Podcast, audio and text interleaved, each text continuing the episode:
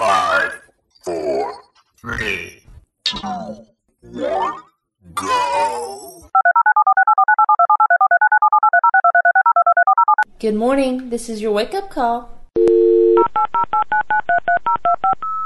Welcome to China Jedi Talk, where we interview a broad selection of the human race who spawn from different cities, towns, and villages in and around China and across the world to talk about life, business, love, strife, places, faces, different races, attractions, distractions, goals, and aspirations, creating selections, affections, opportunities, and connections. And as always, shining humor, love, and light on Chinese life.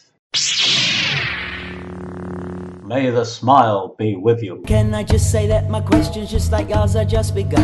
Can I just say that your questions just like mine are just begun? Cause it was breaking news. Hello, listeners. Well, this is it. China Jedi Talk, episode 16. Everything happens in cycles. Now, if we go back to 2017, when we had our first China Jedi show, episode 1, it was with none other than the co host of the time, Anthony Benton. Over the years, as the show grew in popularity, the researchers, producers started to feel that we needed to turn in a little bit of a diction, diction different direction to take on the new growth of the listeners and what they wanted to know more than what they wanted to know before, and therefore Anthony Benton came to the decision that they part ways, left the show. Ratings went sky high after that. some would say, some would say that the, you know, the people in the office, the corporates, the leaders got it right. I would like to just put a little bit of a different bridge to that. All I can say is, after many years of trials and tribulations, of growth, declines, ups and downs, we have for the final time Benton is back, ladies and gentlemen, in the studio today. I am looking at him now. His hair is actually not thin. He's actually, Anthony has defied logic. He's actually grown more hair on the patch that there wasn't hair on before all those years ago, and maybe we can talk about that in a bit. But, Anthony, how does it feel to be back? to bring back the dynamic duo. The dynamic well, duo. It's back to the way it should be, really, isn't it? you know, you you lost the uh, the original core of the show. Sorry, Anthony, I've just been passed a note. Apparently, when you did leave in 2019, the listenership went from, what was this, 1,300 per episode to 4.4 million. That's perfectly understandable. know, it's the, the kind of energy I like to put out there. You know, like to repulse things and. You launched us.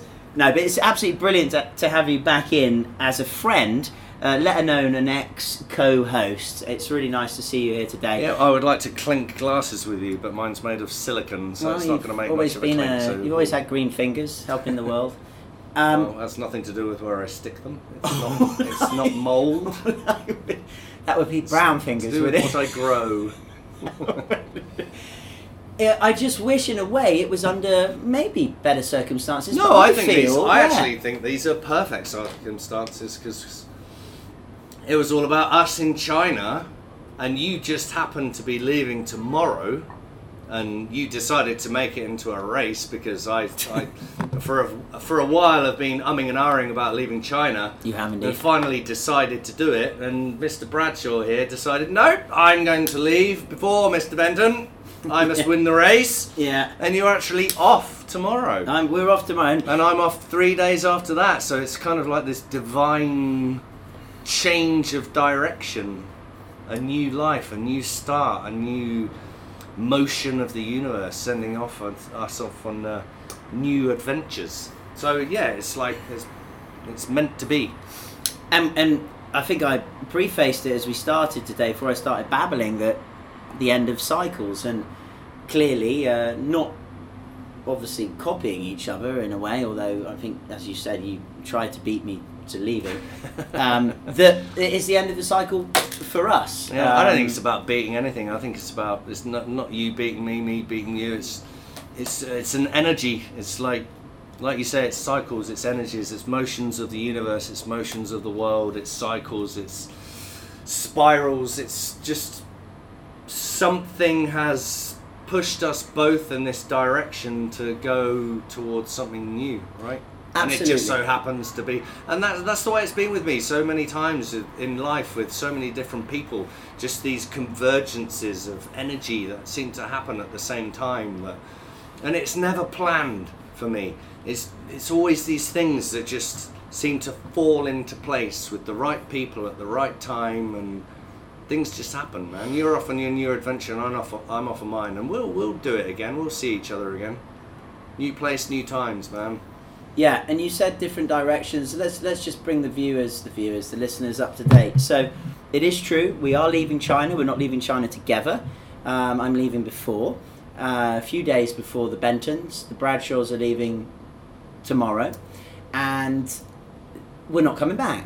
Let's let's put it like that. Um, it's not a holiday this Not time. Not in the near future, no. It's like I mean, maybe one day, but but we are going in different directions for different things. I, yeah, I think. quite quite literally on the globe. yeah, yeah, absolutely. I mean, let's. You're off let's- to Indonesia, and we're off to England. Yeah, so- let's. Well, there you go. Thanks very much. Uh, well, Mel's just finished the pod there. Then. um, let's let's go back a little bit because um, I mean let's let's start with uh, let's start with you, Anthony. Um, you've been here for how long in Oof. Zhuhai, China? Almost 18 years. A true Jedi. It would seem that way. I have absorbed the force of China well and truly. It's been a blast. It's May been an experience. It's been an adventure. I've seen the highs. I've seen the lows. I've seen things change dramatically. It's yeah. Hmm. It's been a, an adventure for sure. How many years did you just say? Sorry. Almost 18. 18. So, and ourselves, we've been here. Yeah, for, for me, when I first see 14 years nearly. So it's a long time. Yeah, for sure. And uh, I was actually going to just say, "May the smiles be with you." It's a bit corny, but but may they be because um, you too.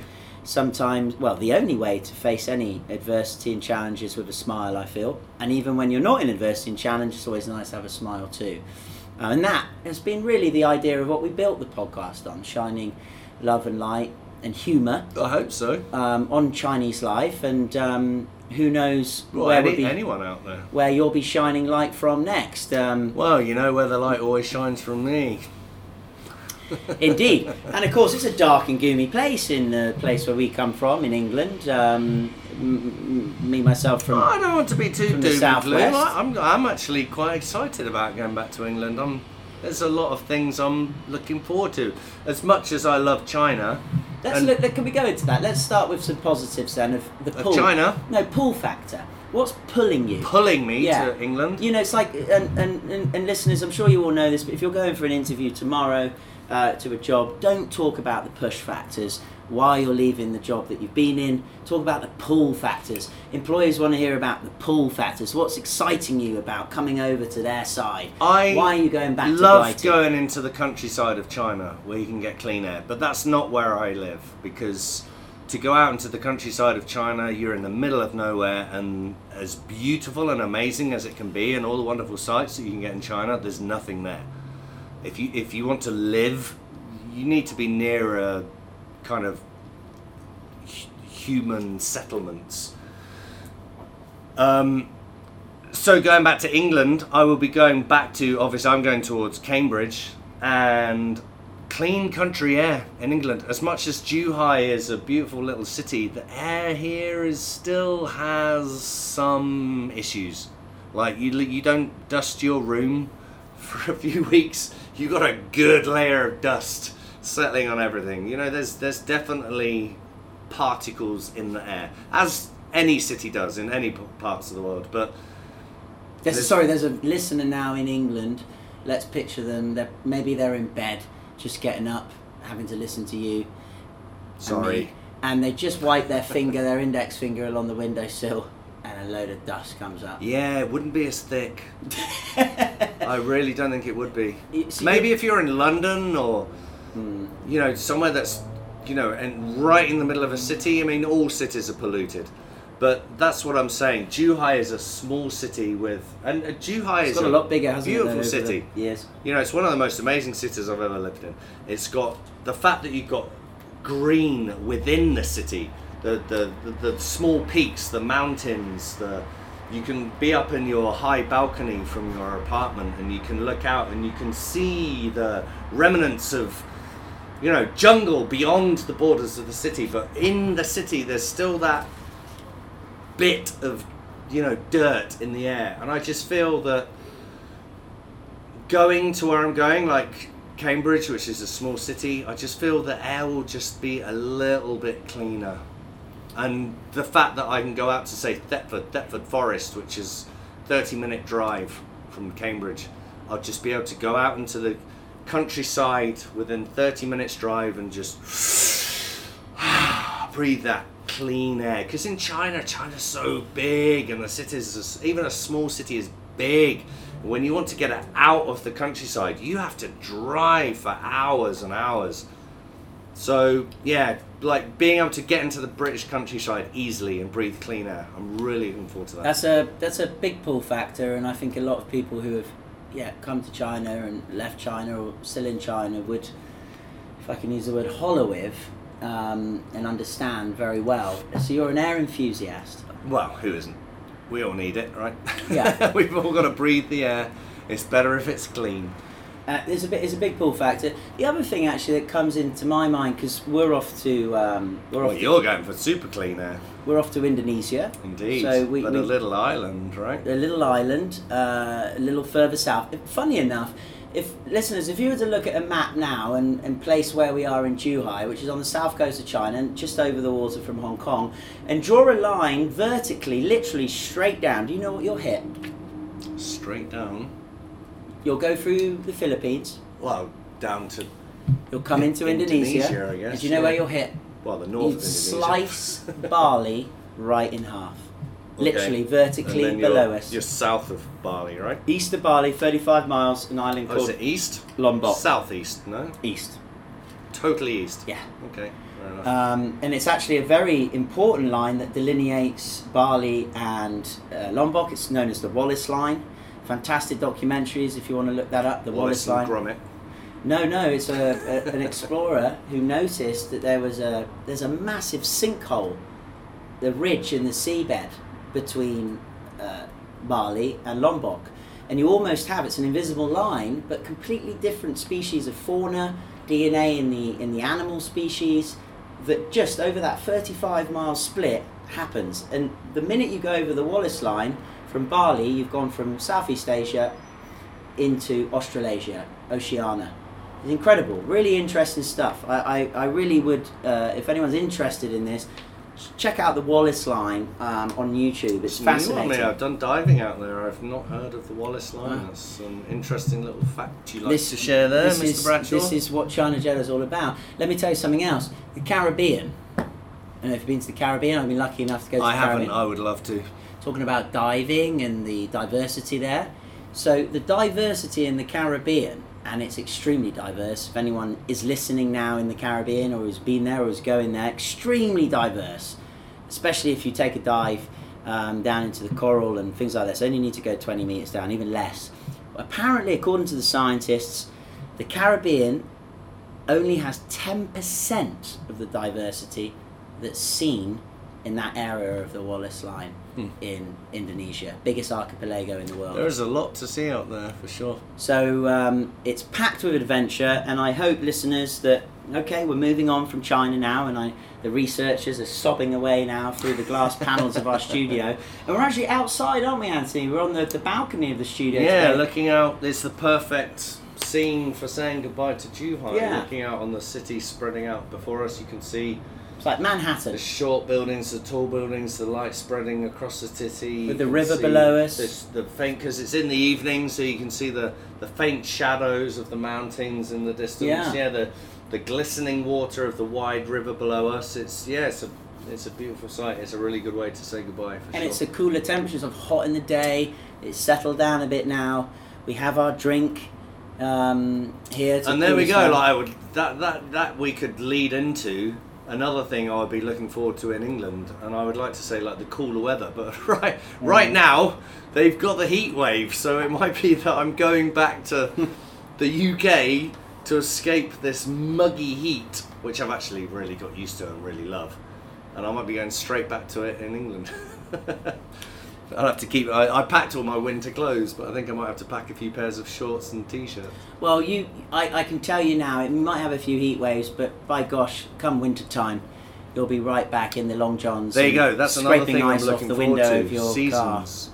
Seasons. Yeah. Yeah. like de- definitive seasons because in England you get autumn, winter, spring, summer. You see those seasons. You see the you see the leaves turning orange and falling off the trees and then the, the bare trees with all their branches and the winter and like if you're lucky you'll get some snow. My son is really looking forward to seeing snow. Uh, That would be a fantastic winter if it snows in summer. Eh, sorry, summer in winter this year. In England. Yeah, I know it doesn't happen No that often, chance. but that would be a dream come true for my son. He's dying to see Yeah, snow. yeah, yeah. Like, well, you need to go up to Scotland. And then the and then the spring that comes through and the water that comes down. Obviously, rain all the time in England. All the f- plants and everything, all the green starting to come through, and then the summer. But you don't see that so much in Zhuhai, right? well, you have said it's very green. Well, you get the seasons, but you don't like you There's don't no season, feel those season here. definitive It's- like no. differences, right? No. It's, It's, see, is strange. it's like a constant monotone. Of, Well, you get that long, hot summer, and Zhuhai's really odd because you know winter's coming, and you'll get that like few random days, right, that suddenly goes cold, and it does this every year. It's so bizarre, and then bang, it will suddenly be warm again, and you're like, hang on a minute, I thought winter was here. Now it's it's summer again, and then two weeks later, bang, it's cold, winter. It's a bit like COVID, isn't it? One minute Right, you here think it, it's over. here it and- is, and there's going, oh, it's then- back again, the next wave. it's back again and Novidism takes over. Now, l- let's not talk about that because I don't want to. Well, we will Yeah, bring it in, I'm sure. I shall mean, we, COVID? you- Do we wanna you go there? cannot. I mean, we're in the midst of a country that is challenging itself to a zero. Well, that leads into a segue of another thing I won't, I will look forward to in England. A pull is, factor. Um, yeah, not having health checks every turn I take. I'm going to the toilet. Show me your health code. well, you were recently locked down. Going to the going to the supermarket. Show me your health code. You were recently locked down. Weren't you? yeah, exactly. Like um, You're part a, a of couple the weeks ago. condo. We couldn't meet up unless Yeah, maybe not, I came not, to. A, not even like a large area of the city. It was just like your little pocket of ten apartments, not apartments like your ten buildings. One person in your area, in that building, your your one building, you have one person sick. We must lock down your entire area. but it's it, it's keeping you safe, Anthony, and that's Oh yeah, you know that's what's important. Okay. Being safe. Yes, safe of we the- must have those protect of the virulent viruses. Now, Anthony, as you know, I mean, we are live streaming now, listeners, and I don't know if you're listening to the live stream or you're listening to a post production of this recording, I'm sure of which much will be edited, especially from Anthony's side. Um, but I have been passed this by the research. There's a question um, from an Emily Hodgson. And Emily Hodgson, they've obviously, the researchers are putting pictures of us up. This is how cool it is now, China Jedi. On our, apparently our Instagram. I didn't even know we had a bloody Instagram we have account. an Instagram. Apparently so. Well, you don't. You're not on the show anymore, but you are now. Um, she's asked Anthony, you are looking much more hairy. Yeah, I Um, haven't no, no, no. shaved my chest for a No, while. no, it's not Oh, that. not the chest it's, area. No, it's the hair. Okay. Now, uh, of course, years ago when you first started, you were, and you did say it a few times, worried about your baldiness. Well, I'm not worried. Well, you're not now. I'm not worried. It was never a worry. She's just, asking, Emily Ogden is asking, what did you do to reclaim your man growth? I on your um, head. got a bit of fertilizer, bit of uh, nitrogen, Oh, gosh. sowed some seeds into the scalp. Oh, whoa. No, um, I went for a hair transplant. Well, hang on a minute. And, put a big, sorry, what, put a big bell into that bit. Ding, ding, Yeah. ding. Well, Anthony, I had a very, very, very hairy bottom. And I thought, well, why not take some of those hairs, pull them out, and put them into my head This is because science, you know Anthony. people always call me an arse head anyway. So why not? Let's just go with it. You're joking, aren't you? Yeah, you saying course, that the of course. hair on No, your no, head I, now I have a Emily, very, I have a very sexy, smooth baby bottom. you- Um, yeah. No, yeah, well, I mean, hair transplant. Yeah, they take the the hairs from the back and the sides of your head, Okay. and they like pull the hair follicles out. They like take micro punctures of little like plugs of meat that include the follicle of the hair, make little incisions in the top of your head, and stick them in. Anthony, this sounds hilarious. so, when did you? So uh, this is, sorry again, groundbreaking. uh, well, look, Because you do look, you know, hairier, bit I mean, maybe. it's definitely you got the quiff. um, I mean, this happened. When did you go in for the first? Well, I did it once. Oh wow, what was that? Two, three years ago. This before you went to find yourself in India, of course, and we yes, you know. podcast. Yeah, and then went again. A year and a half after that. So you've been two two sessions, twice. Yes, and was that in China? indeed. Yeah.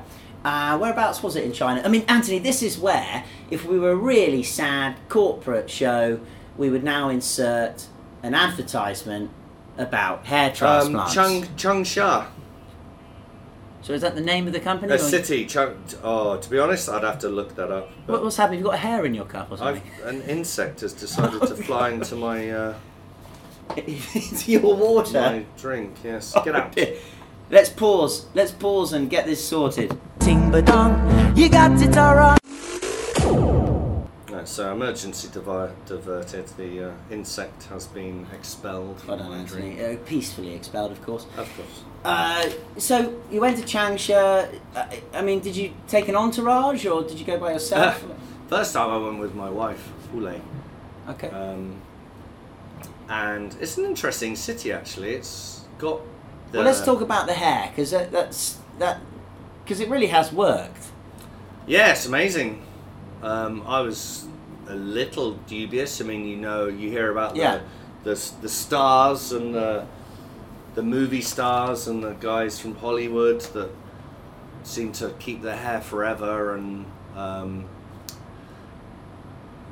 yeah, I wasn't sure if it would work, but I researched stuff online and I looked up the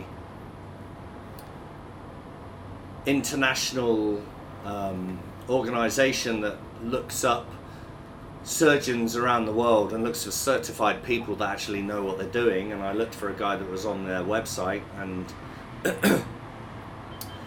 He, he seemed to have experience. He's been doing it for ten years. He Did went he to have hair or not? and- yeah, good head of hair. Funnily enough.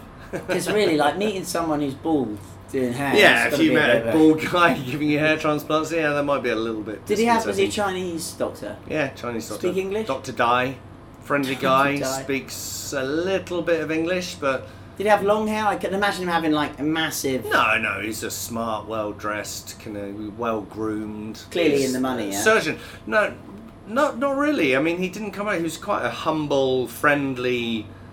He he didn't come across as one of those sort of sleazy Hmm. kind of surgeons that you just felt was all about the money and just I'm going to say whatever you want to hear. He seemed like a genuine, friendly fellow that was a, a good chap, and he's been a surgeon for we- a long over 10 years and has been to seminars in America and has had plenty of experience doing this. And no, I, I just had a, a good feeling about him. He was a nice chap. Okay, Nurbavig, sorry, is asking, was it painful? Not at the time. I. Right. Because you get the anaesthetic. Right, you do. and that was fine. It was strange actually. I didn't feel any pain until maybe like a week or two afterwards, and something was funny about my nerves in the back of my head. Hmm. I was getting like these electric shocks going Yeah. through the nerves in the back of my scalp, which, because, I mean, it's it is a surgery. It's classed as, you know, a proper surgery. You are pulling out a lot of flesh from one area of your head and putting it into another area. So Were you in an operating theatre on your own, or did you have um, like a kind of. people It was a, it was a kind of a clinic, very clean, very well kept, very professional. not not really an operating theatre per se. Kind of. I mean, similar, but you're not put under general anaesthetic or, or anything like that. You get general anaesthetic in the back of your head and.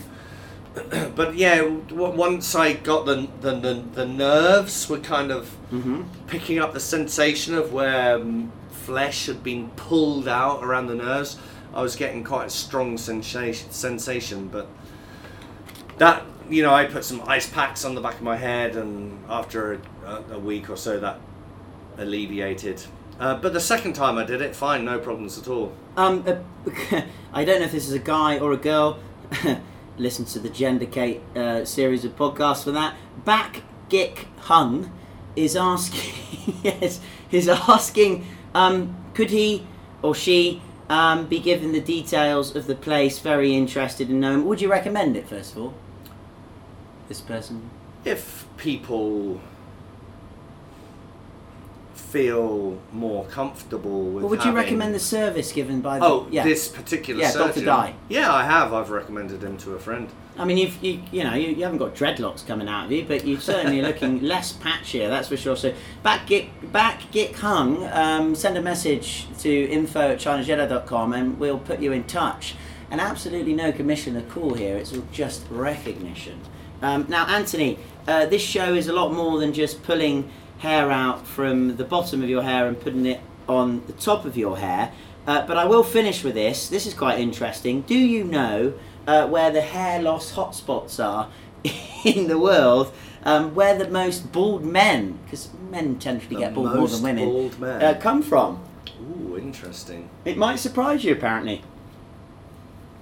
For some reason, South America sprung to mind, but I've no idea why. Okay, I like But the- then, but then Okay. Germany kind of sprang to mind as well. Well, scientifically, apparently, gosh, you'll love this. Hair loss is much more common in certain areas of the globe, as I've just alluded to. Male Not pattern- not Asia. I'm feeling not in Asia. You don't see many baldies here. Not not a lot. No. Um, male pattern balding, which Anthony, of course, had, seems to be concentrated in some countries much more than others, due to the fact, apparently, listeners, that genetics predicts the condition, and Britain, where Anthony is from, is one of them. Now, baldness is most common in the Of England? somewhere in Europe. I thought you just said Britain. Come Ge- on. Germany then. Ge- Oh, ooh, ooh, political. Uh, Czech Republic. Czech. With almost these, with almost half of the men going bald. If you're listening in the Czech Republic, there's a 42.79% chance, if you are a man, that you are bald like Anthony once was. The UK has the fifth highest count of smooth-headed men, with 39.23% That I of blame on males stress from losing their crowning glory. government government idiocracy. Guess what the second one is? Spain, 42.6%. And Germany's next, number four, um, before England, with 41.2%, followed by the French, uh, with 39.24%, according to the website Quora. It's interesting that you've gone into this like hair fascination with this like leaving of Zhuhai. Do you feel do you feel a hair loss coming on with the stress of leaving I- this land that you've No, I. grown to love? No, but it's lovely having you back on, and I think Emily Hodgson has kicked it right off tonight by, you know, we're talking about moving on and growing new things and moving into, you know, getting rid of certain things. sprouting new roots. exactly. And, you know, we're reminiscing, and uh, I think she's right. If you look at a picture of you now, you have changed. You're going to be going back to England, and, um, well, with a bit more hair, you do look a lot younger than maybe you did. well, I think I had more hair when I left England. I lost it in China, I got it back in and China. I got it back in China. So I'm not I'm not too sure. Can we blame that on China or? There must be a genetic, certainly a genetic predisposition because in China you don't see a lot of bald men, right? I don't know if that's because of the sun or you know what they eat, but um, there's something to it. I think the emperor slaughtered them all. I mean, we got bigger noses and uh, obviously border heads. Um, now, springing on to pull factors, we talked about air. We've um, we've talked about the um, uh, the uh, the uh, the uh, the. Uh, we're going to alarm mode. I don't know. I, there was a second point that you said earlier of a pull factor. It was Um, about the air and um, the um, the countryside and the countryside, the clean air, the um, seasons. the seasons. Very good. What else is there, Anthony? That's pulled Pulling you kind of away um, The- to the- England? the- family. What about family? I mean, Oh, family for sure. I mean, my parents are obviously Shout out not, to not getting any younger. Yeah, Christopher Christopher, Benton, lovely name, Patricia and, Benton. and Patricia. They're not getting any younger, as none of us are. We're always getting older. As the world spins around the sun and hurtles through the universe. Um, so yeah, spending time with family for sure. The ease of access to different types of food. Oh, like I love okay I mean we could I don't know if we're going to go into this yet are we going to talk about things that we'll miss in China well, we're going to come to that. Yeah. okay I will miss food in China we'll get to that later obviously then but supermarkets for foreigners are a little bit limited if you want to do cooking from around the world. If you want to cook Chinese food, cook, you know, vegetables and meat and different things with soy sauce and garlic and peppers and chilies and all these different herbs and spices they have in China, no problem. There's all sorts of wonderful foods you can cook in China. But the access to cheeses and different meats and herbs from around the world and spices and pastas and hmm. breads and grains, all these different things that you can get from around the world, it's not as easy to get in China. Whereas in England, you can go to a supermarket and then you can find all sorts of different things that you can buy to cook Do you, whatever it- you want. Do you think that's because of a supply? I mean, we're in the midst of a supply chain no, debacle. no, no, no, but- no, not at all. It's nothing to do with supply. No, chain. it absolutely was, right. It So was like that when I was in China 10, So it's to do with ago. demand, and, and actually, you know, been here a long time. When you speak to Chinese people, they're very proud of their food. I mean, they have a diverse um, food Rightly so, culture. fair. Absolutely, massive country, uh, and the, some of the food is is is wonderful. I'm going to miss it a lot, but generally, a lot of Chinese people that go abroad tend to not like the meat and two spuds and vegetables and not sharing it with other people like no they do here. bones and no No bones, No just breast, and no no feet and no thick skin and just meat. and eyeballs. Just meat? Where's the bones? Where are the innards? But I think a lot of the reason that that happens is because in China, 1.3 billion people, how many foreigners are there? Well, before the mass exodus over the years, Even before the 250,000. I mean, you're talking about a minority that demand that as opposed to the majority that don't even think about that.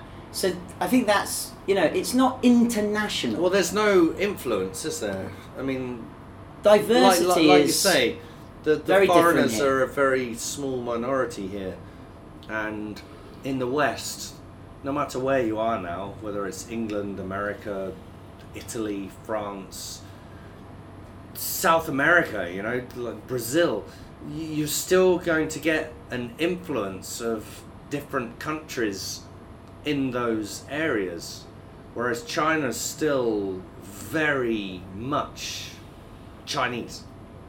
and that goes back to a lot of history and you know where it's come from culturally what's been accepted what's been allowed in or and out and things like that and, and again as i feel i always say to you that's another podcast and a half um, and maybe a full um, but food okay a, an interesting point there so let's talk about now um, your um, the, the push oh, the, the things we're going to miss in China. Let's reminisce because we've been here a long time and it's um, it's been a great time.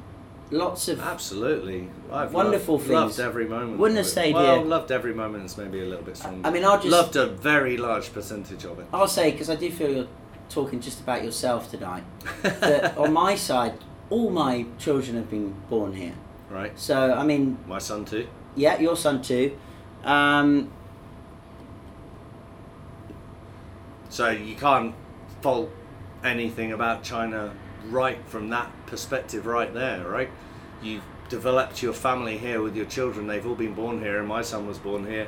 So thank you, bless you, China, for that. healthily, happily, um, peacefully, and Well, going back to food then, because we were talking about food, missing China. Oh, Chinese food. I thought I knew what Chinese food was.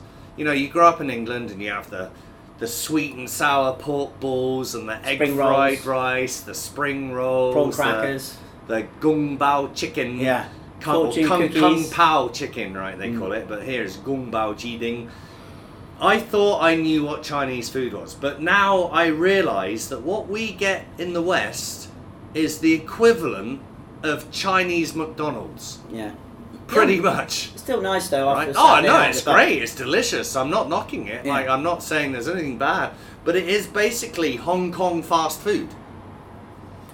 And when you come to China, I mean, when I first went to Beijing and I didn't speak any Chinese, I didn't, I, I didn't read any Chinese, I didn't know anything about China, and it was just like I would have to go in a restaurant and I would literally be like, look at the waitress and be like, "Bop, bop, bop, bop, bop, bop, bop, bop." she'd be like, ah, Jiro, Jiro, Jiro, like chicken. I'd be like, yeah, yeah. Show me on the, show me on the on the menu. Where's where is chicken? And she'd be like, here's chicken. And I'd be like, point at that. Okay, give me chicken. Out comes the chicken feet. Oh crap.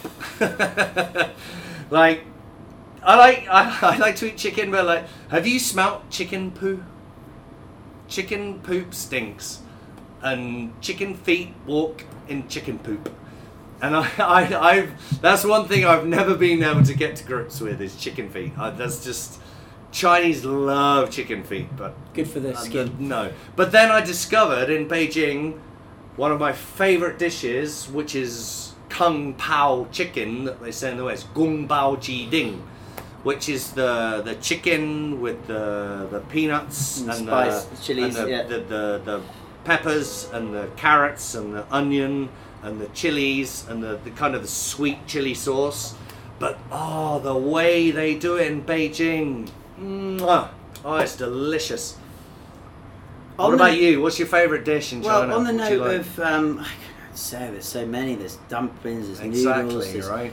there's wonderful salads. I love the Chinese soups. I mean, in the West, we think of soups as being a little bit more viscous, more thick, but here they're very thin, but they have bone broth in, and and I, I love a Chinese soup. I, I miss that with a little emulsion of oil that just bubbles in the water. It's beautiful, especially when you're feeling a bit That's, sick. that's the thing, right? Like you, you think you you know what Chinese food is, but when you get here, there's so many dishes, Yeah. so many different vegetable dishes, so many Xinjiang different. food, I mean, beautiful. And yeah, cumin. exactly. All the different regions of China with their own different style. Oh, Chinese food is like we we talk in the West about French food, Italian food, Spanish food.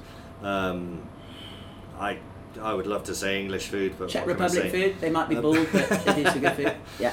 So you talk about all these different Thai food. I love Thai food. Indian food. But no one kind of when when you say Chinese food in the West, you kind of think of this quick and easy like box of noodles, you know. But if you come to China, oh, the, the wow, it, like the amount of dishes you can discover is mind blowing, mind boggling. It's amazing. The food in China, that's that's one thing I'll miss for Anthony sure. says here, male pattern baldness radiates from the Middle East. The further away you are from the Fertile Crescent, the less likely you, if you're male, are to go bald. And, and there's a, a map here I've been shown um, listeners, and it really is. There's a dark spot around Europe and the Middle East and the top of Africa, and it says here um, look at the dark spot, might as well be the map of the furthest extent of Arab expansion. South Asians had a lot of contact with the Middle East, so they have a lot of bald men. East Asia had little direct interaction with Arab empires, so few bald. The natives of the Americas were known for having good hair and being the humans furthest from the Middle East. This says it can't be a coincidence. The part of the world also has a long history of mandatory men's headwear as well. Now, my um, one of my, gr- my grandfather was a submariner down in the submarines. He wore a hat all the time and he went bald pretty early. I think if you have a lot of things on your head, it kind of tells the body, you know, maybe keep it in, don't come out anymore. Something about that. It's not not the Chinese food. Then. Definitely not Chinese food. now, talking about um, food, how you get it to your door, there's been an explosion over the years in Waimai and ordering food through companies like Meituan, these boys or girls in I call them bumblebees, so these these yellow kind of suits whizzing around on their electric motorbikes, um, pissing me off because you know they go up and down paths and knock people over. and they don't have any understanding Yeah, there's of a lot of them whizzing around. proficiency. They can. Um, but it's I think it's led to a decadence of food culture in a way. People don't cook here a lot. They just order and it comes to the door in huge amounts of packaging. And now you see adverts in the West of Uber and things like this, but you pay a hell of a lot more for it. Um, is that something you'd miss? This kind of ease of efficiency of ordering something That now, not getting in the kitchen and chopping up your garlic and Yeah, that is Yeah. something I've become a little bit guilty of. it's that word, isn't it? One of the biggest horrible words in the English vocabulary at the moment is convenience. Mm. Because it makes life easy, but that ease of life comes at a price of mostly damaging the environment. Can I say something here, Anthony? I think this convenience is a big challenge for humanity because what seems to be happening now with technology, and okay, it employs a lot of people on bikes to go and whiz around and take food to people's doors. And let's be honest, we live in what you could call as extended battery cells. We're, um, on the 24th floor now in our studio, and you see all over and like lighted up Lego bricks shimmering above the river here. But in this sense of batteryization, matrixization, mechanicization, technicalization of the human race, this convenience that you talk about, is it not leading us to a point where no longer, as I've said before in the West, when I hire a car, do you need to switch on your window wipers when it rains? The car does it for you. Technology does it for you. So we're getting to a point now where you're not even having to cook anymore. And to a point, maybe later on, where you're not actually even having to think anymore. Your social media, the device that's currently in your pocket that will potentially be in your body in five to ten years, if we carry on in this trend, will tell you what you think you should be eating. And it will directly link to someone and they'll bring you that food. Are we not going conveniently, or I would say inconveniently, into a world of quite frankly, suppressed roboticization and the de-mechanization Cyborg, of human consciousness. cyborganization. Yeah, the AI, 5G is yeah, waving I us Could, I could see the way. right in yeah, front of our we're- faces. We're we're slowly moving further away from the organic way of life, the the the way of humans melding into nature and naturally doing the things the way we do and letting technology take over so many choices for us that yeah i see where you're coming from. Yeah for sure it is definitely it does seem that life is going in that way. Um, and it would be kind of scary if you did end up with some sort of sensor in your body that said time to eat like but there but then there are people that would think that's a great thing right i mean it depends that- that's the positive and the negative to two, two, two sides of things, right? If you if you literally had a sensor in your body that literally could read what vitamins and minerals your body needed, This is you know, happening, right? People that, have all these that watches could and be things now like a really positive thing for your health. Um, if you could find a way of balancing that with a way of staying in tune with the world and in staying in tune with nature because I find that the further you get away from nature and the further you get away from being in touch with the the the the root, the earth, the where we come from, people have no attachment to the natural world, which I find I think is sad. children are growing up now without planting their bare feet on the ground. They live um, floors above. They have uh, rubber shoes on. Um, a lot of them now are being educated through computers. Where you're saying we're from to a young kid now growing up in this world, that's not where they're from yeah, they're anymore. detached from it, which you know some people wouldn't see a problem with that, but when you think about this world as a, an integrated system of everything being interrelated with each other and everything affecting everything else, which it does, everything we do has a knockout on effect to everything else. And if you don't have a respect for that system of the way things are interconnected around the natural world, if you throw a, a, a literally like a spanner in the works, it offsets things. That is a something that we cannot avoid as human beings. So yeah, I agree. We we it would be great. that This is my vision of AI in the future. Is I would love AI to actually be a bridge between humanity and nature, not to actually divide us further, but to to bring this intelligence beyond ourselves that could actually connect us more with nature to like discover these natural interrelated systems around the world where there's this fine balance between health and poison and beauty and darkness and filth and cleanliness where I believe and I know this is going off on a bit of a tangent but I think AI could actually bond us closer to AI if we programmed it in that direction. We there are there are people that are developing IA like that that, that can push us in the wrong direction. IA. In, A, did I say IA? Sorry, AI? AI. Oh, sorry, artificial intelligence. Sorry, did I say that wrong? Pedantic. Pedantic. and I really believe that there's this new system that people, because humans are creative, right? We are going to create AI. I honestly believe we will create AI, that is more intelligent than humans. It's just we are so determined to do it that when humans are focused on this vision of creating something new. We just do it. That's the beautiful thing i find about humans is we want to create something and we end up creating it. It's almost like we have this vision of what will be and we just somehow manifest it. And i think we will create ai that becomes more intelligent than humans. But the point is it's like a, a parents guiding a child. If you abuse a child you will end up with a, a, a, a damaged child that could go on to doing damage hmm. to other people. But if you guide a child in a positive, nurturing way, as we could with AI, we could create this system that could actually benefit us, benefit us and help us. And I think like there's so many people living in cities that are so detached from nature that AI could maybe be a bridge between Okay. us and nature. Okay, some great points there.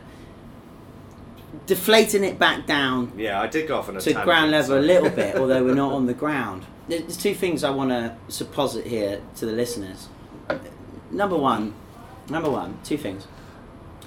Number one is there's an interesting thought that I have, again, a bit Jedi-ish here with you, that the increase in technology, the evolution of technology, artificial intelligence, and, and you know, you just look back to when we were young and getting your first mobile phone when I was 16 to, to now, you know, it, it just being a computer and everyone's on their phone and there's so many amazing things we can do through the net. And of course, we've got blockchain now on the horizon, embedding itself very interestingly um, in our lives, uh, ready uh, to do its magic.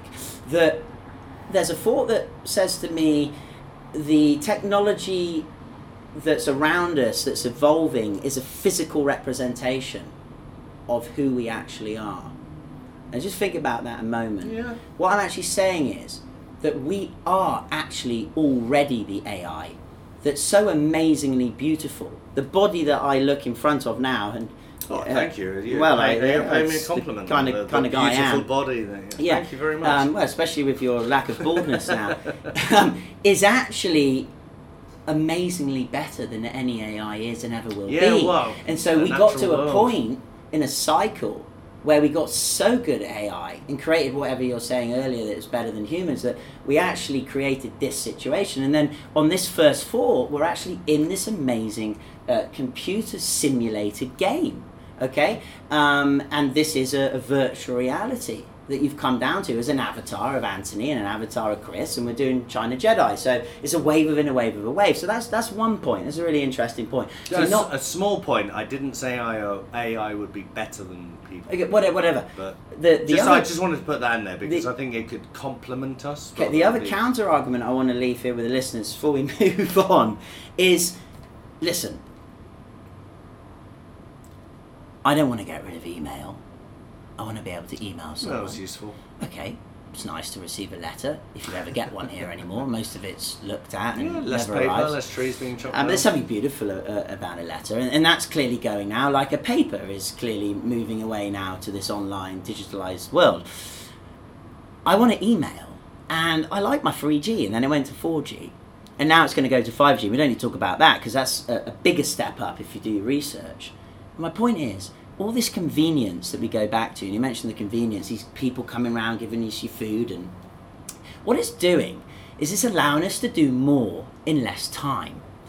We're getting busier and busier and busier. And I actually think in that situation, and I feel that, it's one of the reasons we're leaving. Because I just feel I'm on a hamster wheel. And I know there's a lot of people listening now that will resonate with this. And it's like, when can I get off? I can't get off. I've got to get to there and get to there because I'm responsible for this, this, and this. And I've got to pay that.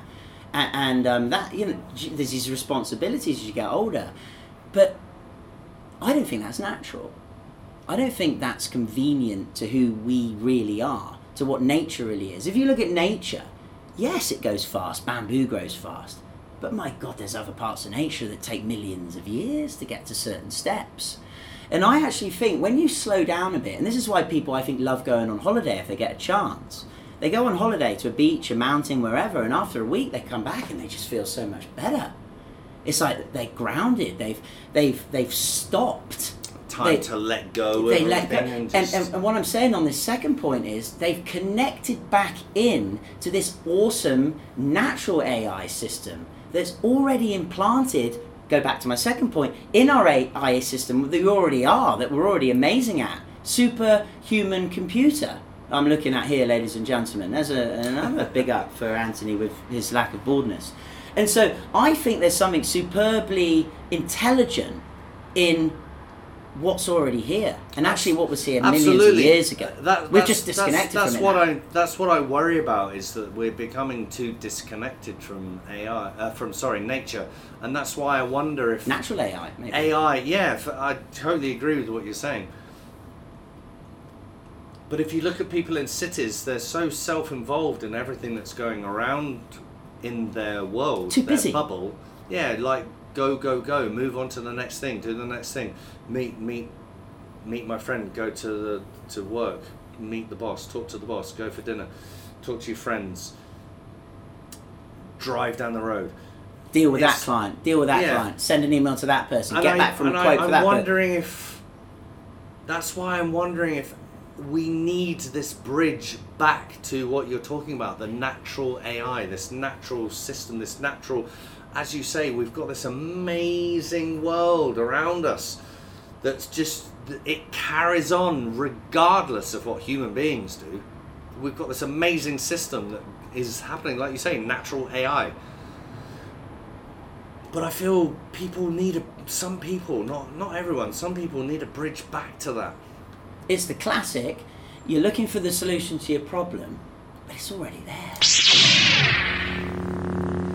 Uh, now, Anthony, coming to the end of the podcast, in this most salubrious of occasions, you being back on and all that jazz, it's such a fitting time, I think, to announce, surprise, China Jedi have been sensing and observing and looking at for many months. And that is, of course, we have a lot of listeners from around the world. And a lot of our listeners, I actually think, don't listen to us because of what actually you have to say or what I have to say, but because they like listening to, I don't know, it's mad in a way, two English people talking to each other. And, you know, my accent's a bit different to yours, but some would say we have the Queen's English. I don't think that's particularly a good comment in any way. But you know, we've been stretching out, we've been looking at all the comments, and the researchers have filled me with a lot of information.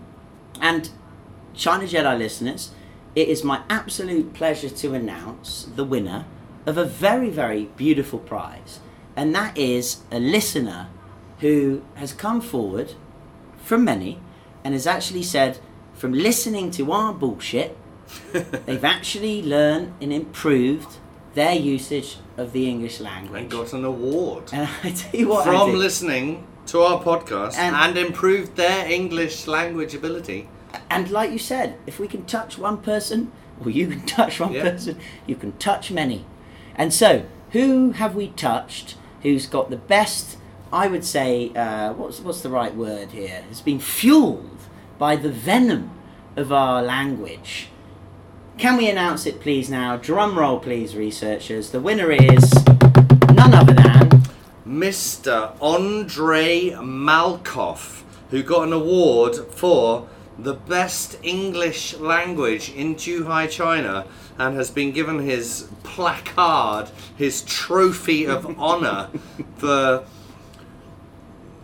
greatness of English in China. Well done, Andre Malkoff, Yeah. for listening to our podcast, and I'm glad that you were able to listen to our abysmal English and actually learn something from us and improve the way you speak and possibly learn something about the world and well done to you. Yeah, and I've, I've heard um, Andre, uh, now no longer in Zhuhai, he's originally from Russia, is now um, jet setting in Canada, um, Anthony. Jet setting in Canada. So big hats off. He's made the change, he's Yep. burst the bubble. set him Um, off on his way like listen to china well. jedi So- learn his english That placard is, uh, I think it's on its way. It's uh, free postage. God, how amazing are we?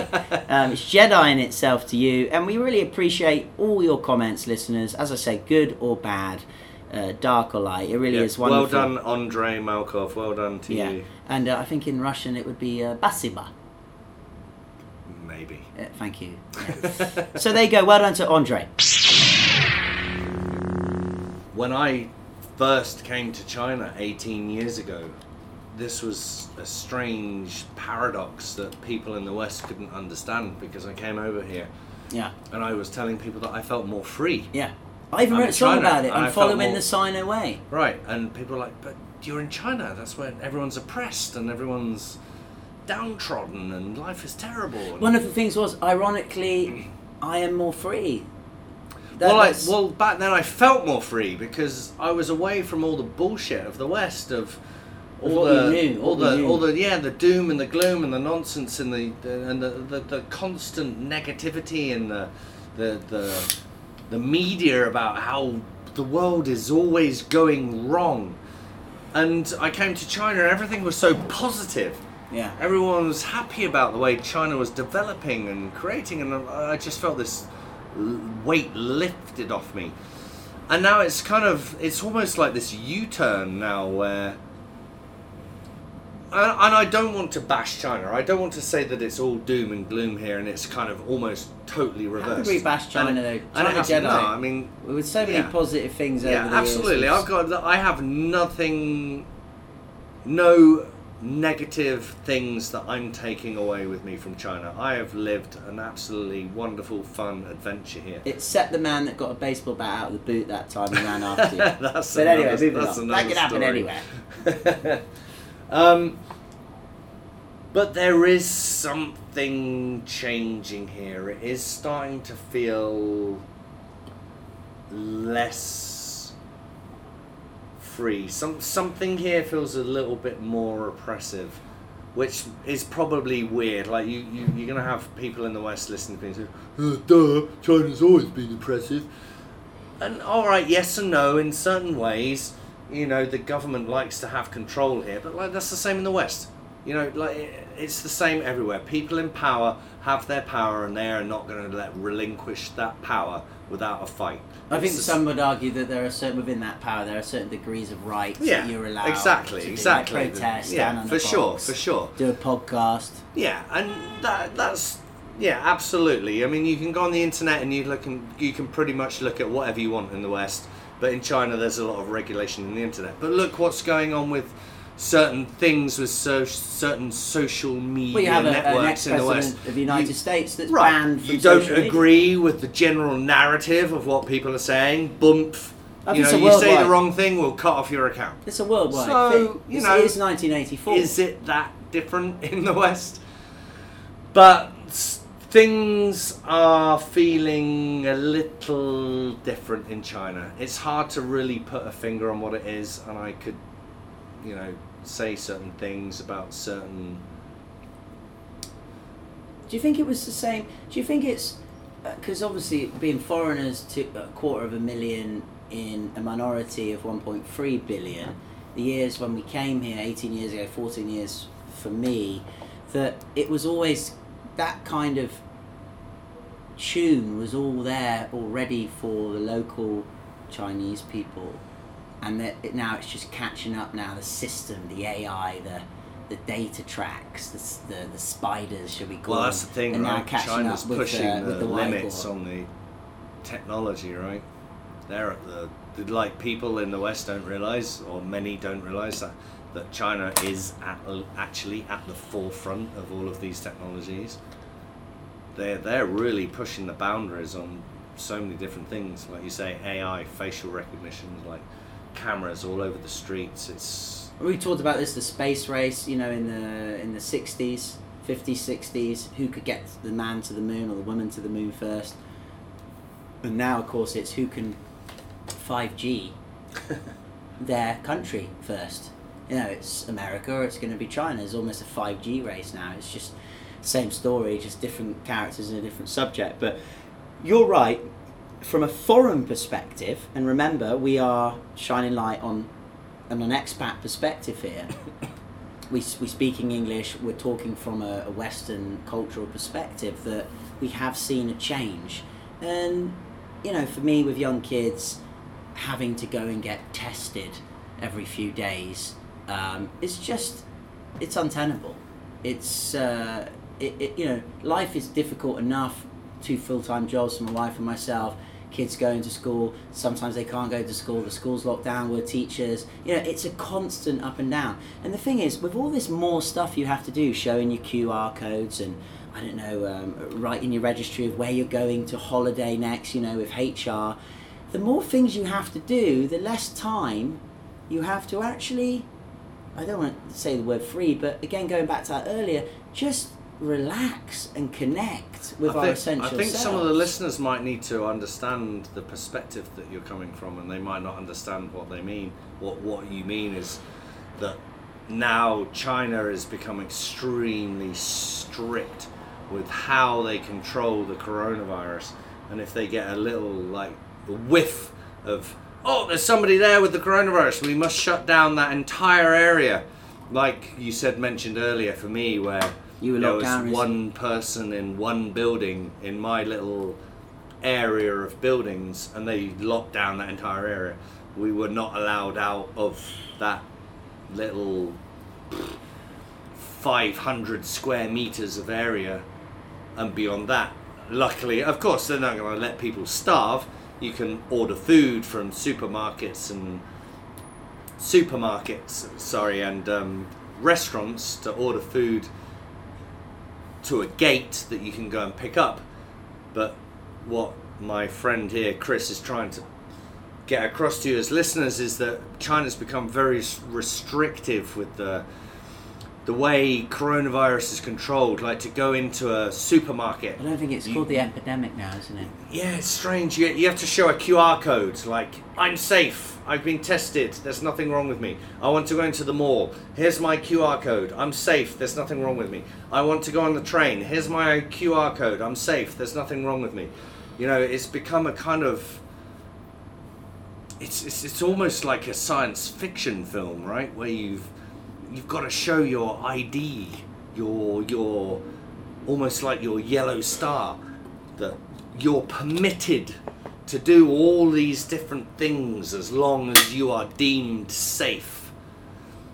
And yeah, I, I see what you're where you're coming from. It's it's become a very restrictive way of life where you can't just relax and just get on with what you want to do, right? I think for most people that are listening, Anthony, I, I think all of us have had the effects of this pandemic and this control of virus. You know, I think there's people now listening all around the world that would have had some effect of this control mechanism that's affected their lives, and maybe it's changing now. In a way, it's flipped. China has now become ultra safe, ultra intensive, ultra careful. And now the West and outside of China, it's all changing. They're almost saying, okay, let's just let this ride. You know, it's a virus. We'll let human immunity deal with it and stuff. So I, mean, I remember talking about this in a podcast in England when we were locked down in England. We couldn't leave England, we couldn't get back to China. So it's affected all of us. But that was a year, two years ago now. We're still at this stage. And then you kind of ask yourself, well, what really is this for? You know, this, this whole idea of this pandemic. What, what was it for? And of course, there was this mass um, this mass um, introduction of the vaccines now that are on five, six, seven boosters. So, to me, it's a massive smelly fish coming right from your underpants, and it's also a big red light going wham, wham, wham, wham. And with this idea of convenience, this idea of living safely, you know, I'm going to talk about this a lot more on the Jedi's Invest vlog of the the real reasons, the big push really for us, not the pull, the big push of why we've decided to leave. And it does go down to this condensed idea of what we're talking about of are you able to go in the sea? Are you able to fly a kite? Are you able to light a fire and cook something with your children around a campfire? Are you allowed to just be a little bit on that border of safety and non safety? Are you allowed to live your life and you make that decision yourself. Very, very sensitive subject there. I would always say this you're an adult, you want to play with fire, you play with it, and we see where it goes. But of course, even now, I remember in France, the gendarme stopped us from camping on the beach and lighting a fire because there were idiots before us that let fires loose and they spread and they didn't, you know, deal with things responsibly.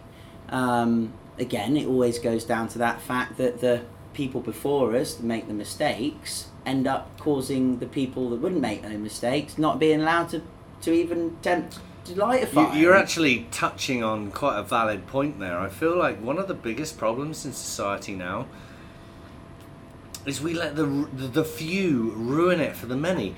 You have this little incident of a problem where a few people kick up and say, oh, this is a problem. We did this, and this is going to hurt these certain amount of people, and if you don't change this, these amount of people are going to get hurt.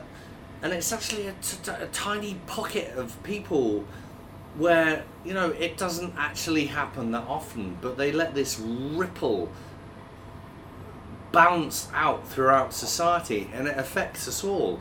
And we're letting that, that that seems to be the key point of what's going on in society these days. If you've got these these minorities of a few voices that want these little changes which might be a good change maybe you want to have a positive change but they're letting certain things that change things that have a bigger impact on everybody.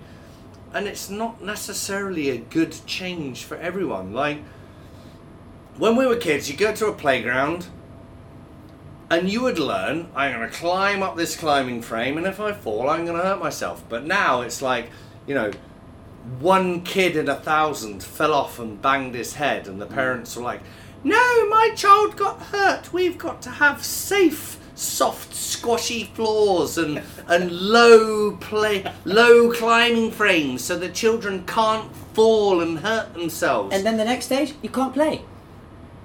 But then, exactly. So the next stage Unless you put a nappy on is your face. children don't learn that sense of pushing themselves to the limit of discovery and what are my limits as a human being, as a child. How high can I climb and look down and go, oh, I'm scared, I'm not going to go any higher. But children learn these barriers of what they're capable of. Boundaries, yeah. Exactly. And now, as you say, then it gets to the point where you you make the ground soft. You lower the the the, the, the climbing frames. Everyone's and then you say. "Oh no! Now, now, like no, like don't let the children climb at all. That'll keep them completely safe." But where where's that sense of adventure? That sense of challenging yourself as a human being, as a child, to push yourself to the next limit?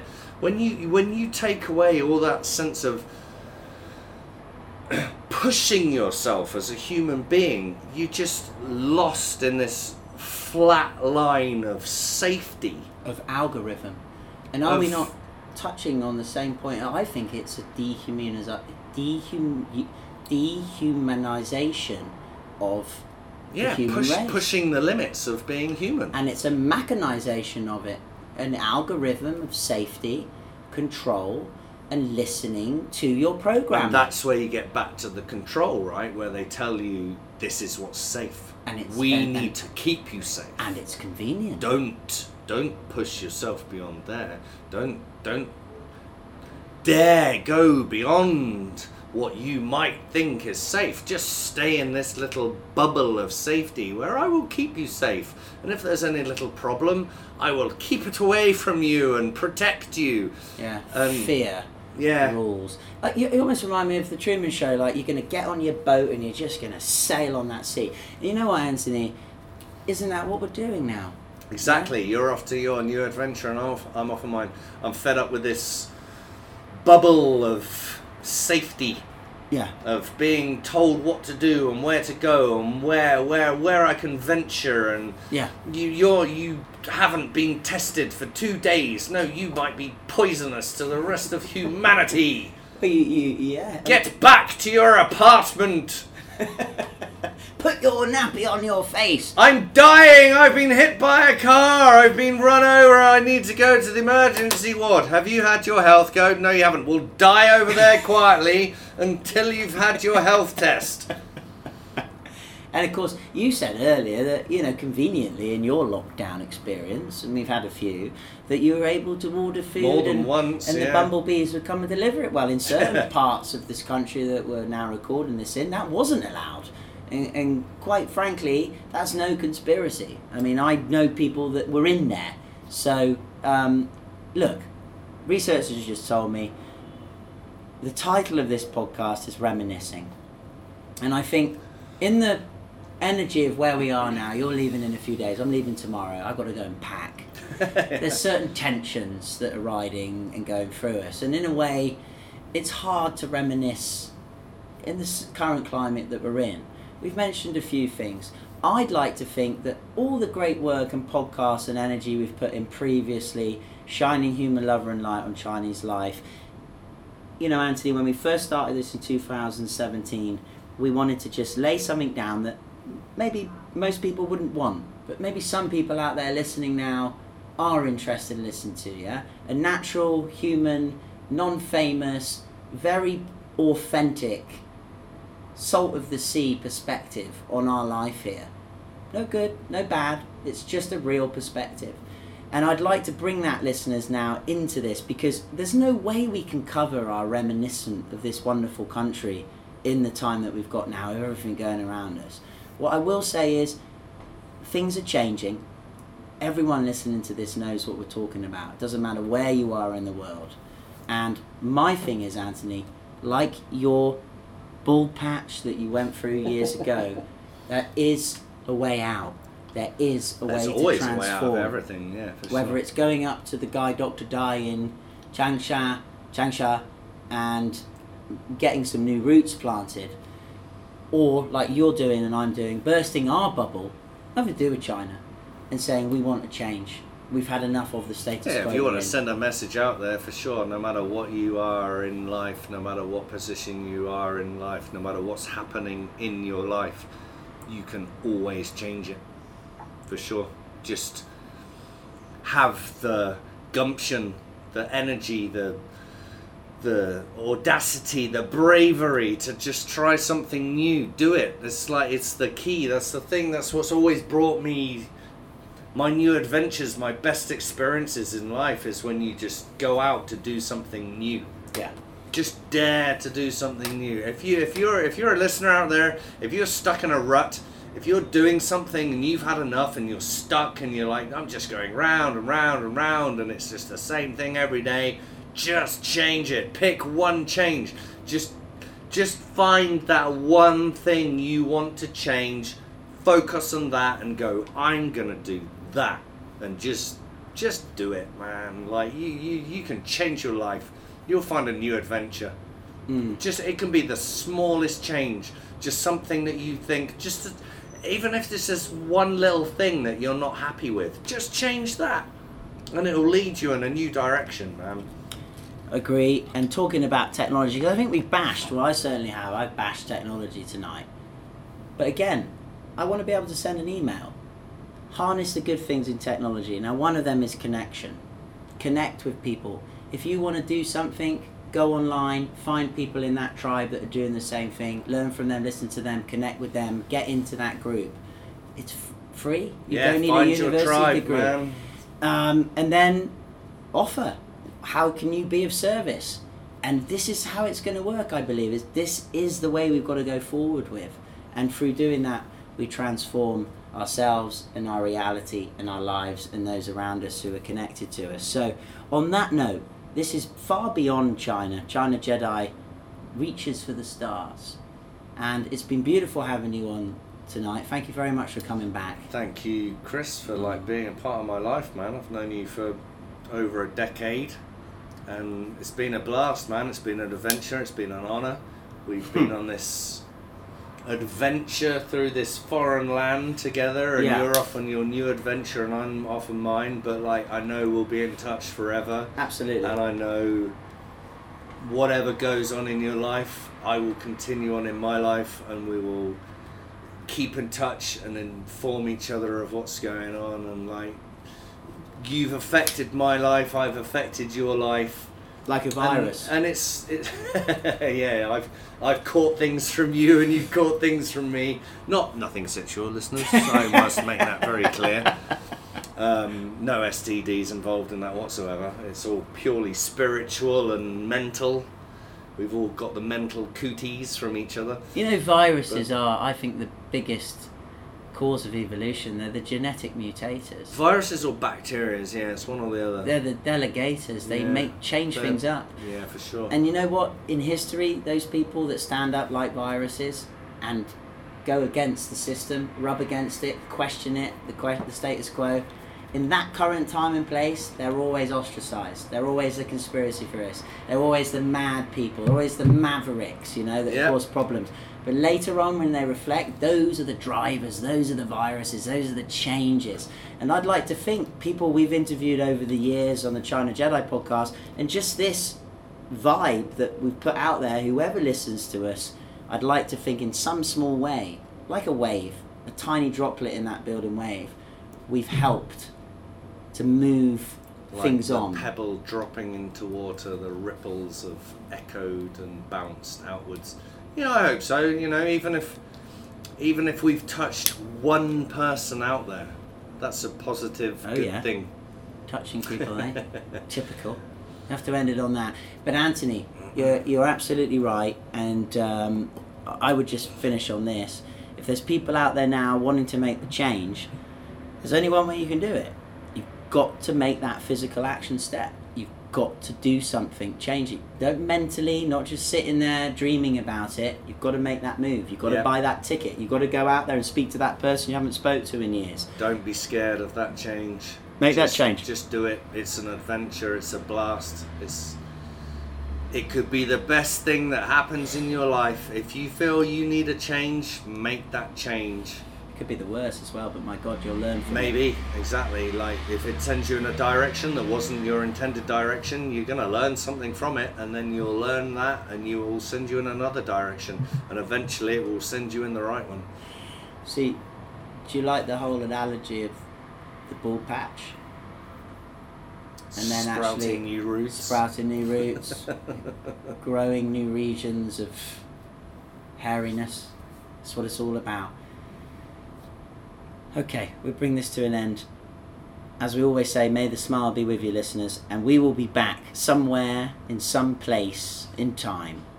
This is China Jedi, people. Thank you for listening to the China Jedi podcast, shining humor, love, and light on Chinese life. May the smile be with you.